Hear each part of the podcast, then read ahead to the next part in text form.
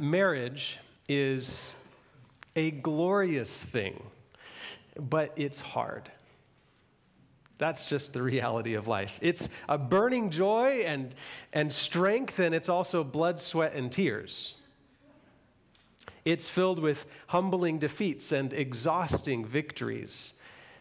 The only phrase that most of us truly understand in that passage where, where uh, Paul is talking about uh, marriage in Ephesians chapter 5, verses 31 and 32 is that part right, right towards the beginning of verse 32 where it says, This is a profound mystery.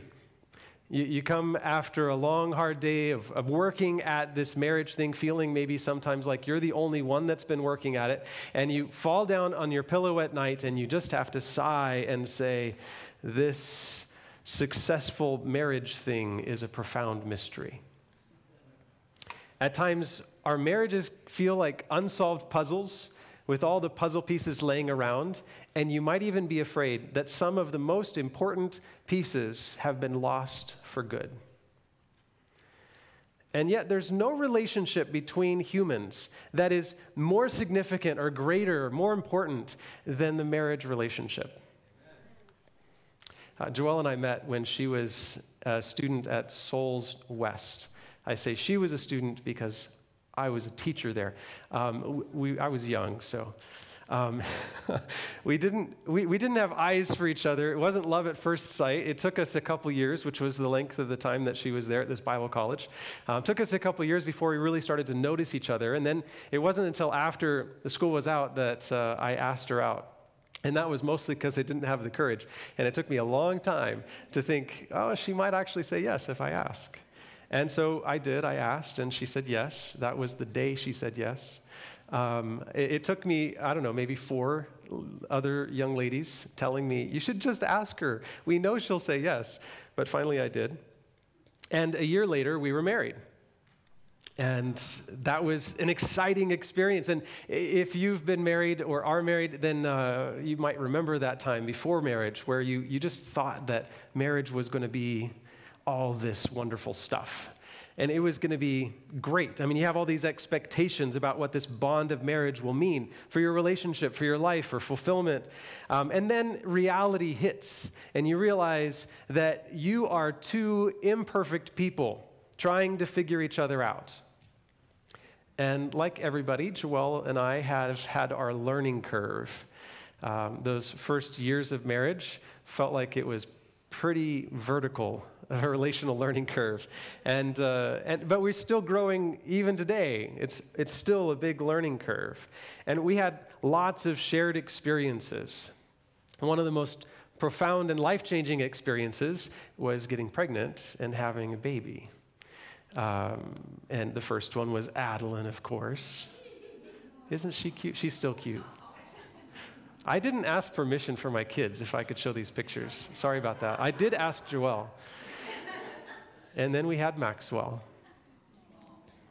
Children are a blessing and they do change the marriage relationship, but they're not a replacement. They're not a substitute for the oneness that God designed in marriage. If you, if you have a struggle in your marriage and you're like, hey, you know, let's have a baby, that's not going to solve the problem. Uh, babies reveal your selfishness even more than marriage did at the very beginning, right? Um, you, you find that you need God, you don't just need a baby. Um, and, and and I, we've had a lot of growing experiences in our lives, a lot of, of maturing as we've had kids and we've grown with kids, and they can tell you we're still figuring out how to be parents. Um, and and every, every day, every year, we learn a little bit more about what it's like to be married. And we, we learn what love genuinely is. I don't know what your story is. Um, but uh, as we explore this uh, second in a series called Beginnings, um, we, we started with Adam, and then the next thing that happens after Adam is marriage. And so we're, we're talking about sacred union today, the marriage relationship that God designed. And you got to ask the question, why? Why are we talking about marriage? Because there's people here that aren't married, lots of people. In fact, there's children like mine who aren't even imagining marriage yet. There's young people um, that are wishing that they could be at the point of marriage today. Um, there's, um, there's people who have declined to pursue marriage. There's people who have experienced broken marriage and divorce. And there's people who have had their marriage union end through the death of their loved spouse. So, why talk about marriage in a diverse audience like this? Why not say just you know, to the married people, let's go aside and talk about marriage? Well, I think there's a couple reasons. First of all, um, we have a, uh, a divine story to tell. And that divine story includes the story of marriage. That's, it's helpful to understand what God's story includes and how that relates to each of our lives. Um, besides, Valentine's Day is on Monday. Um, if you didn't know that, gentlemen, now is your warning. Um, Valentine's Day is on Monday. Okay, so so that's a good thing. You know, it's, it's always helpful to mention something about marriage on Valentine's Day. Um, the, the, the next thing I would suggest is that marriage relationship is it's a, a pattern that God designed, a, a, oneness in relationship that God designed to filter into every other relationship in the world. And so, whether you are um, thinking about marriage, wishing that you could think about marriage, um, or you're in the middle of one, or you're wishing that it never actually ever happened because it was such a bad experience, or whatever the situation you're in when it comes to marriage, God's design for marriage has an uh, hopefully positive impact on how you relate to other relationships in your life as well. And finally, um, I would say that when we talk about marriage, we're talking about the gospel. some of you are like, Amen, my marriage is just like the gospel. And some of you are like, it's the opposite of the gospel. Well, let's go back to the creation story and let's see what God is, is doing here. Imagine with me, you're at the sixth day of the week. God has spoken and the sun has come out, and He's spoken, and, and the whole earth has become verdant green. And, and He's spoken, and there's fish jumping out of the water and birds flying in the air. And then you have God on His knees. And this divine kiss, somebody told me that's not in the Bible, but I just want to ask you how are you going to breathe into somebody's nostrils if you don't kiss them? Um, anyway. Uh, you have this divine kiss, and, and there's life, and Adam sits up. Like that's the spot that we're at in the creation story. And God knows that Adam needs a partner. But Adam doesn't know that he needs a partner yet. Everything's cool. Like, I mean, he's just been created. Does he have any needs? Well, God knows he has a need. God created him with a need, but he doesn't know it yet. And so God designs this uh, parade to help Adam to see his need. And in Genesis 2, verses 18 to 20, we read this. Then the Lord God said, It is not good for man to be alone. I will make a helper who is just right for him. So the Lord God formed from the ground all the wild animals and all the birds of the sky, and he brought them to the man to see what he would call them. And the man chose a name for each one of them. He gave names to all the livestock, all the birds of the sky, and all the wild animals. But still, there was no helper just right for him. I think it's kind of fun that God he shows Adam his need. And when you think about it, Adam's got this emotional need, a deep emotional need built into him, and God designed him with that need. What, what emotional needs do you have? What are the things that are deep inside you, the longings, the pains, the hurts, the, the, the loneliness? What, what's inside your heart? God sees that need. He even designed you with that need. And in Psalm 37, verses 4 and 5, the Bible says, Take delight in the Lord, and he will give you the desires of your heart. Now, some would like to suggest that, and I would like to say this, that God created us with, with innate needs, but, but he, he says desires of your heart. And I, I think some wanted to say that our desires, God will give us our desires when our desires match His, right? And I'd say, no, we are God's children, and He designed us each and He created us unique, and He loves that we have desires and needs. And He has a desire to fill those needs in us. He says, Commit your way to the Lord, trust in Him, and He will do this. He will fulfill your needs. So God places a desire in Adam's heart, and then he fulfills that desire. God himself makes himself responsible for fulfilling Adam's need. So in verse 21, the Lord God caused a deep sleep to fall upon the man, and while he slept, he took one of his ribs and closed up its place with flesh. And the rib that the Lord God had taken from the man, he made into a woman and brought her to the man. The fact that Eve was created after Adam does not suggest that she was less than Adam. Some say that um, God saved the best for last, right? Mankind was the last of his creations, and womankind was even laster.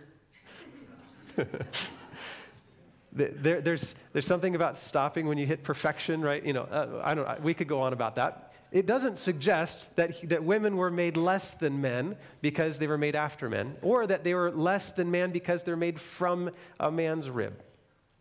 And, and, in fact, in Genesis 1, verse 27, it says, God created man in his own image. In the image of God, he created him, male and female, he created them. There's a, a unity in their likeness of God. God, in his wisdom, created man and woman equal in his sight. And together in marriage, they would reflect the oneness that God the Father and God the Son and God the Spirit share in, the divine, in their divine unity. And it's this, you have to recognize that while um, the equality, you might say, is there, sameness isn't there. They're, they're different, and they're obviously different. Um, if you didn't notice it before, the Bible says they were naked and not ashamed, which means they could tell they were different. There is male and there is female. God's, these, these differences weren't um, contradictory, though, they're complementary. And they're kind of like puzzle pieces, where, where each piece fits the other in design, God designed gaps. And, and together, as a two puzzle pieces do, they would make a picture of God's divine plan. The Bible says that Eve, in verse uh, 18 of chapter 2, Eve would be a helper fit for him. And, and the word helper doesn't suggest that Adam was the CEO of the earth and Eve was his uh, administrative assistant. That's not the, the, the, situation that God designed here. In fact, Psalm 46, verse 1, uses that very same word helper to talk about God. It says that God is our refuge and strength, a very present help in trouble. It's a divine name, and he gave it to Eve. Women are created with divine attributes to meet the divine needs that God created in men, and vice versa. Men are created with divine attributes that God has created to fill the needs that He gave to women. We, we are designed to fit together. And so, the, on the evening of the sixth day, God presents Eve to Adam, like a, like a father walking his daughter down the aisle. He brings Eve out of the woods and, and presents her in this beautiful garden setting to Adam in the first garden wedding that ever was which makes you think if maybe it's better to get married in the garden than in the church, but that's a, that's a subject for another time.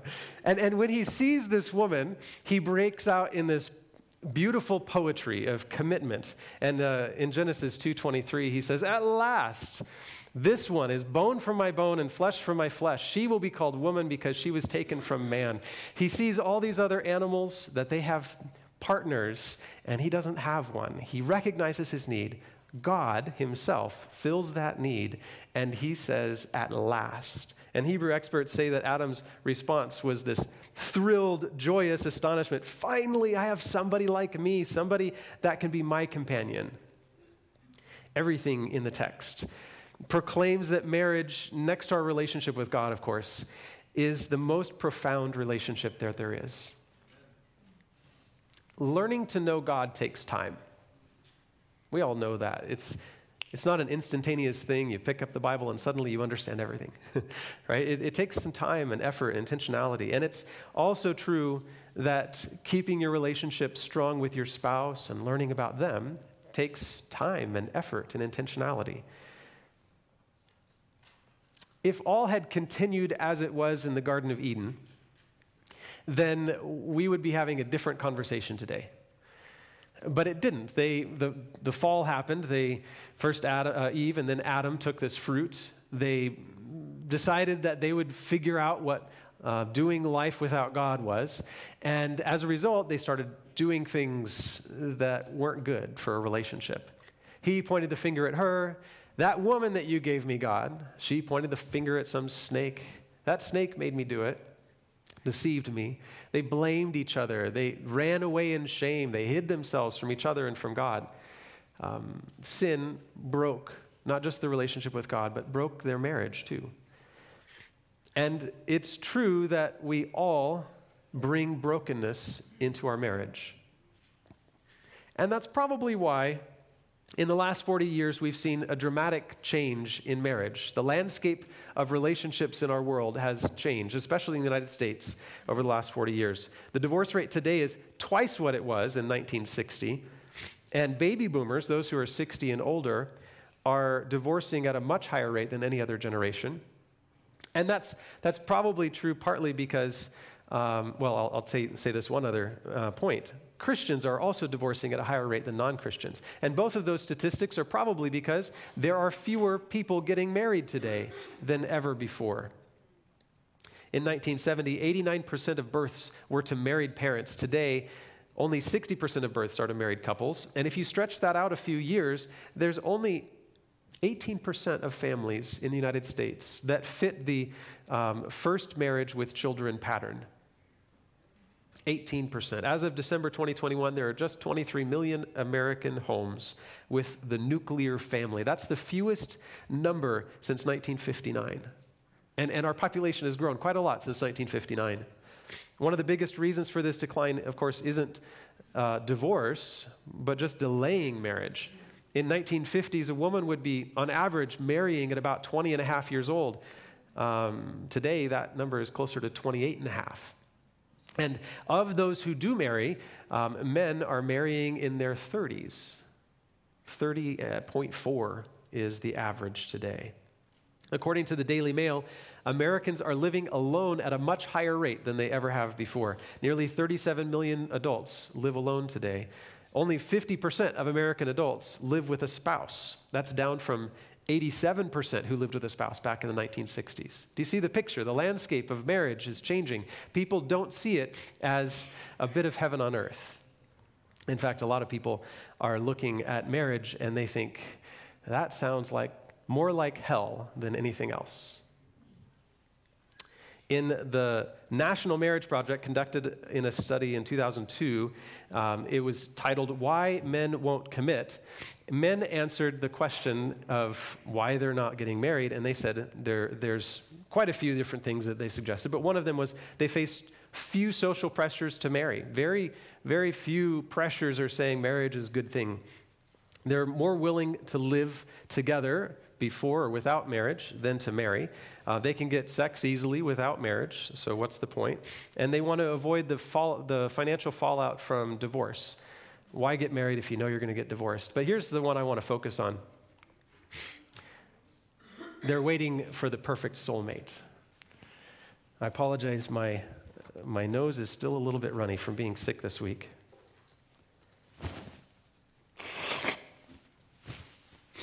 Sorry about that he turned my mute button off, so I couldn't mute myself. Um, waiting for the perfect soulmate. Um, th- there's a bunch of answers that you could look up the study if you want to, but, but let's just focus on this one idea because it, it, it used to be that marriage was um, me transforming into us. But today we have the me marriage. And, and this kind of highlights that emphasis. Marriage is about fulfilling me and my desires. And, and so uh, a man, uh, one man said that um, he wants a compatible spouse. And a, a, compatible spouse is someone that, that doesn't require me to change. Let, us just take a, a, straw poll vote here, ladies. Um, how many men do you think there are in the world? I mean, how many of you think there are any men in the world that don't require a bit of uh, fixing? Are there any, any men Anybody thinks that there's no men that require no fixing at all?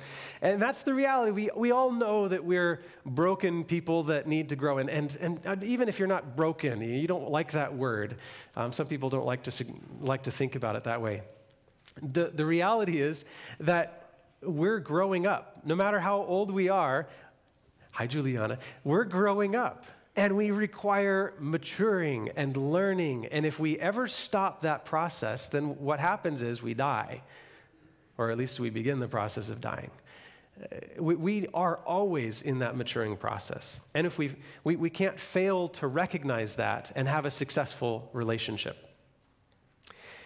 And if you have somebody who's imperfect, who requires change, then what you don't, what you should not be looking for is uh, compatibility that doesn't require change. What you should be looking for is somebody who is safe to grow with. You see the difference between those two things? The perfect soulmate who doesn't require me to change versus the, the person that will be safe for me to grow with. No two people will ever be perfectly compatible because everybody is broken by sin. And it's true that life would be easier if you marry somebody that has similarities with you. The, you know, the, the saying is that opposites attract, but similarities hold you together.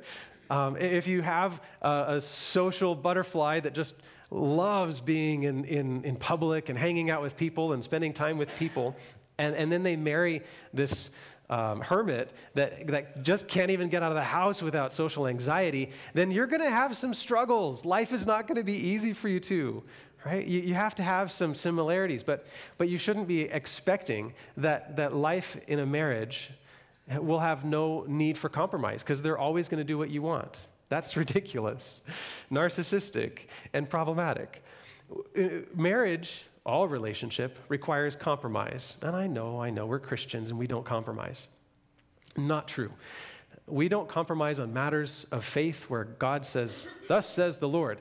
But we do compromise at every stage of our life, in every place in our life, in every decision that we make. We either compromise or we break relationship because compromise is part of good, healthy relating to people.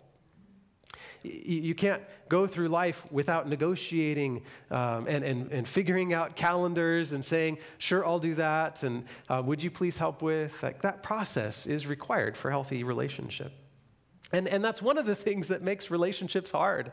We have to, we have to give of ourselves, not, not just get. Relationships are about a mutual sharing of life. And, and they're harder than most things. Marriage is a difficult thing. How many NBA players were born professional basketball players? Just innate talent.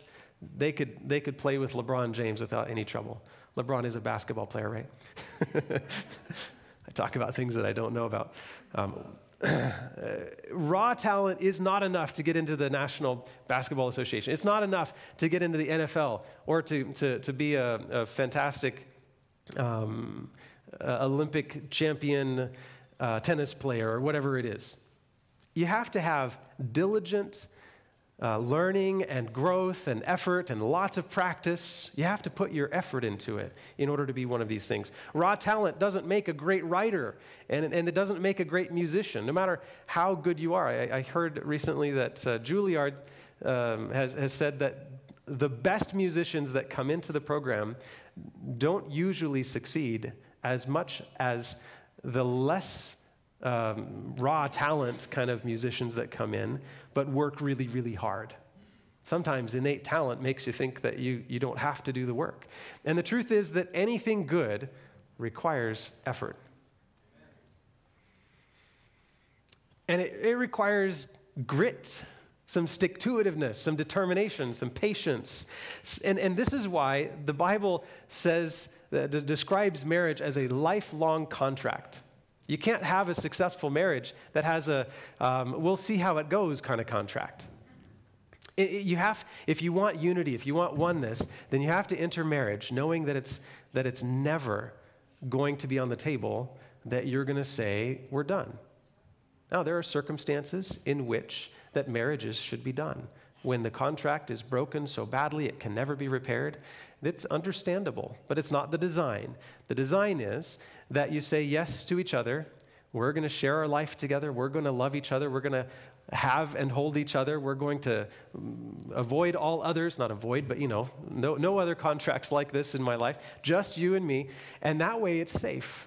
It's safe to open up, it's safe to be yourself, it's safe to grow together. But let me ask you this what if God did not design marriage to make you happy? What if that was never his intention?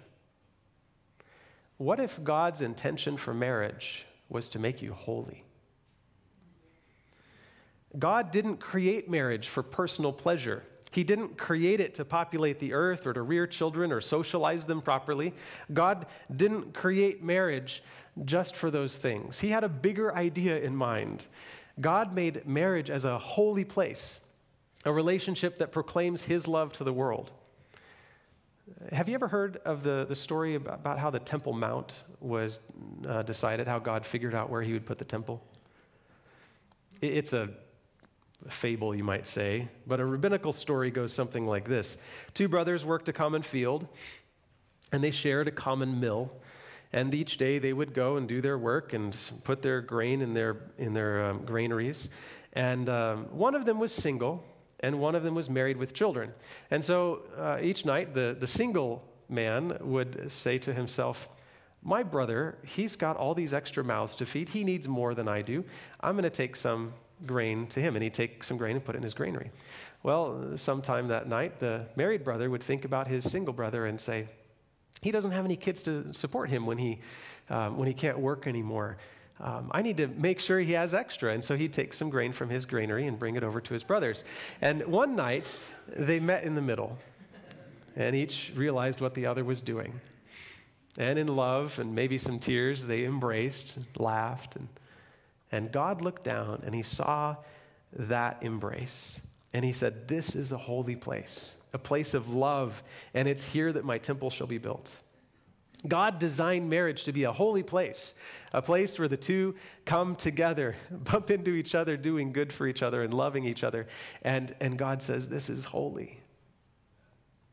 It's no wonder that God uses marriage as a picture of his church. In Isaiah 62 5, he says, As the bridegroom rejoices over the bride, so shall your God rejoice over you. Jesus calls himself the bridegroom in Matthew 9, and he pictures the kingdom of heaven as a wedding banquet in Matthew 22. Uh, and at the culmination of human history in Revelation chapter 19, he says that, that um, there's this wedding of the Lamb and his bride, and it says that the bride has made herself ready. According to this concept, reconciliation is the highest aim of marriage. To bring back into relationship is the highest goal. A married couple displays, while imperfectly at best, the commitment between Christ and the church. A married couple um, expresses what this love is really supposed to be like. And you read about it there in Ephesians chapter 5, where he says, Therefore, man shall leave his father and mother and hold fast to his wife, and the two shall become one flesh. There's all kinds of good stuff in there. Um, don't live at your parents' house after you've gotten married, is one of them. Um, the two shall become one flesh, this unity, this connectedness, right? Um, and he's quoting Genesis. Um, but then Paul takes this another step. It says, This is a profound, this mystery is profound. It's hard to understand. But he says, I speak, I'm talking about Christ and the church. The mystery that marriage is supposed to open up is the mysterious love the self sacrificing, self giving love of Christ and his love for the church, and the church and their love for Christ. What did Jesus, the divine husband, do for his church? How did he relate to his church? He poured out himself, gave everything, all the riches in heaven, everything that he had, he poured out for us. It takes a lot to give yourself to somebody like that. Not, not just, I mean, it's your time, it's your money, it's your plans, right? Everything is on the line when you marry somebody. They have the opportunity to take it all out from under you, to totally sabotage your life. It, it's a sacrifice to give yourself that way. And in fact, Jesus, he didn't just pour out all of heaven, he gave his very life and his church the one that he loved murdered him. That's the kind of love that God had for his church, and that Paul says is illustrated in the marriage relationship. Jesus' sacrifice, his service to us, it gives us an opportunity that we didn't have without that service. It's an opportunity for love. In fact, the Bible says we love because he first loved us. His self sacrificing love creates the, the, the space, the opportunity for us to be saved.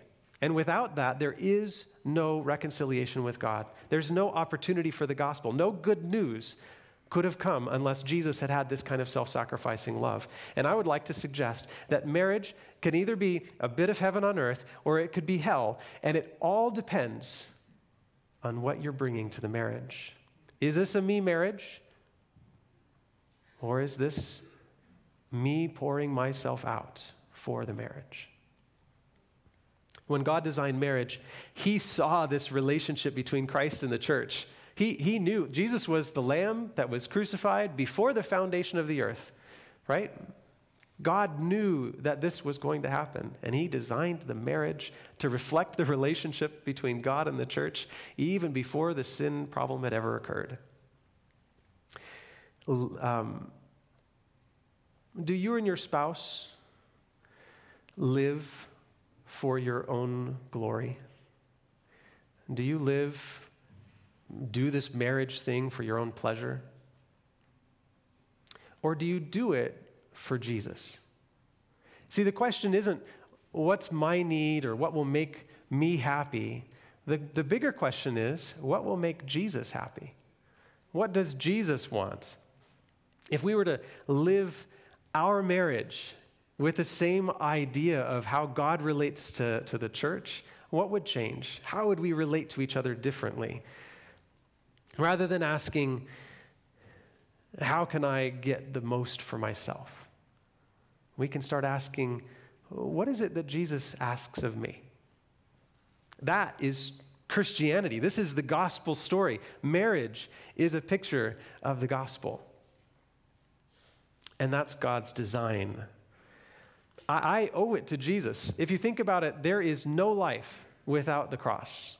Not just there's no everlasting life, but there is no life we would have all ended with Adam and Eve if God had not said, There will be enmity, and I will send somebody, I will send my son to save you.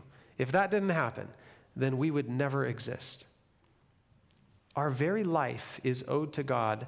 We owe it to Him to say, How can I please you, God? What is it that you want? How can I live my life for you? My relationships aren't about fulfilling my personal desires. And here's the thing Adam was created with need. God designed him that way, and so are you. And God fulfilled Adam's need, and God says he'll fulfill yours too. So it's not about me, I have a need, let me figure out how to solve it. No, it's I have a need, God knows it, let me give it to him. You see the difference in that way, that way of thinking about marriage, that mindset? God promises that He, the creator of our need, will fulfill us. And, and if you've looked at marriage, whether you're a young person considering marriage, or somebody who's gone through a broken marriage, or somebody who's in the middle of it, fighting the good fight, as they say, if you've looked at marriage as the solution to your problems, uh, uh the, the thing that will satisfy your longings and fulfill your needs and, and give you pleasure, then you're well, you already know if you've experienced it. Um, if you haven't experienced it yet, then I'll, let me tell you, you will be dissatisfied. It will not solve your problems. It will not fulfill your desires. It will not give you what you think it will. It never can. I would even suggest that before sin, it never could. Because, see, it's the God who created our need who fulfills our needs. And you can never put the created thing in the place of the Creator. The Olympic National Park on the west coast of Washington is filled with these big, beautiful trees, the Sitka spruce. And they can grow to like 330 feet tall, and they can have a trunk diameter that's 16 feet or more. the spruce trees in the Olympic National Park are able to grow so big, partly because they live in this, this um, lots of rainfall area. It's a temperate rainforest, I think is what they call it. And it, because it gets so much rain, it's, if, if lightning hits it, then not much happens. If a lightning strike hits a forest that doesn't have as much rain, it's got more stuff to light on fire. And so, as a result, um, the, the, the forests uh, in the Cascades and the Olympic National Park, um, they get a, a, a, devastating fire in the range of every couple hundred years or more. Uh, where a typical forest in the United States is going to get a devastating fire every 50 to 60 years. Marriages are kind of like those trees. If we water our marriage with the grace and goodness of God, on a regular basis, then when the lightning strikes, and whether it's sexual temptation or failed expectations or whatever the problem comes to your marriage is, financial burdens and stressors, um, wh- whatever the problem is, every marriage is going to have lightning strikes. Uh, but, but when your marriage is watered with the gospel, then you're not going to have the devastating fires that rage through a marriage when, when your marriage is spiritually dry, that's when the danger happens.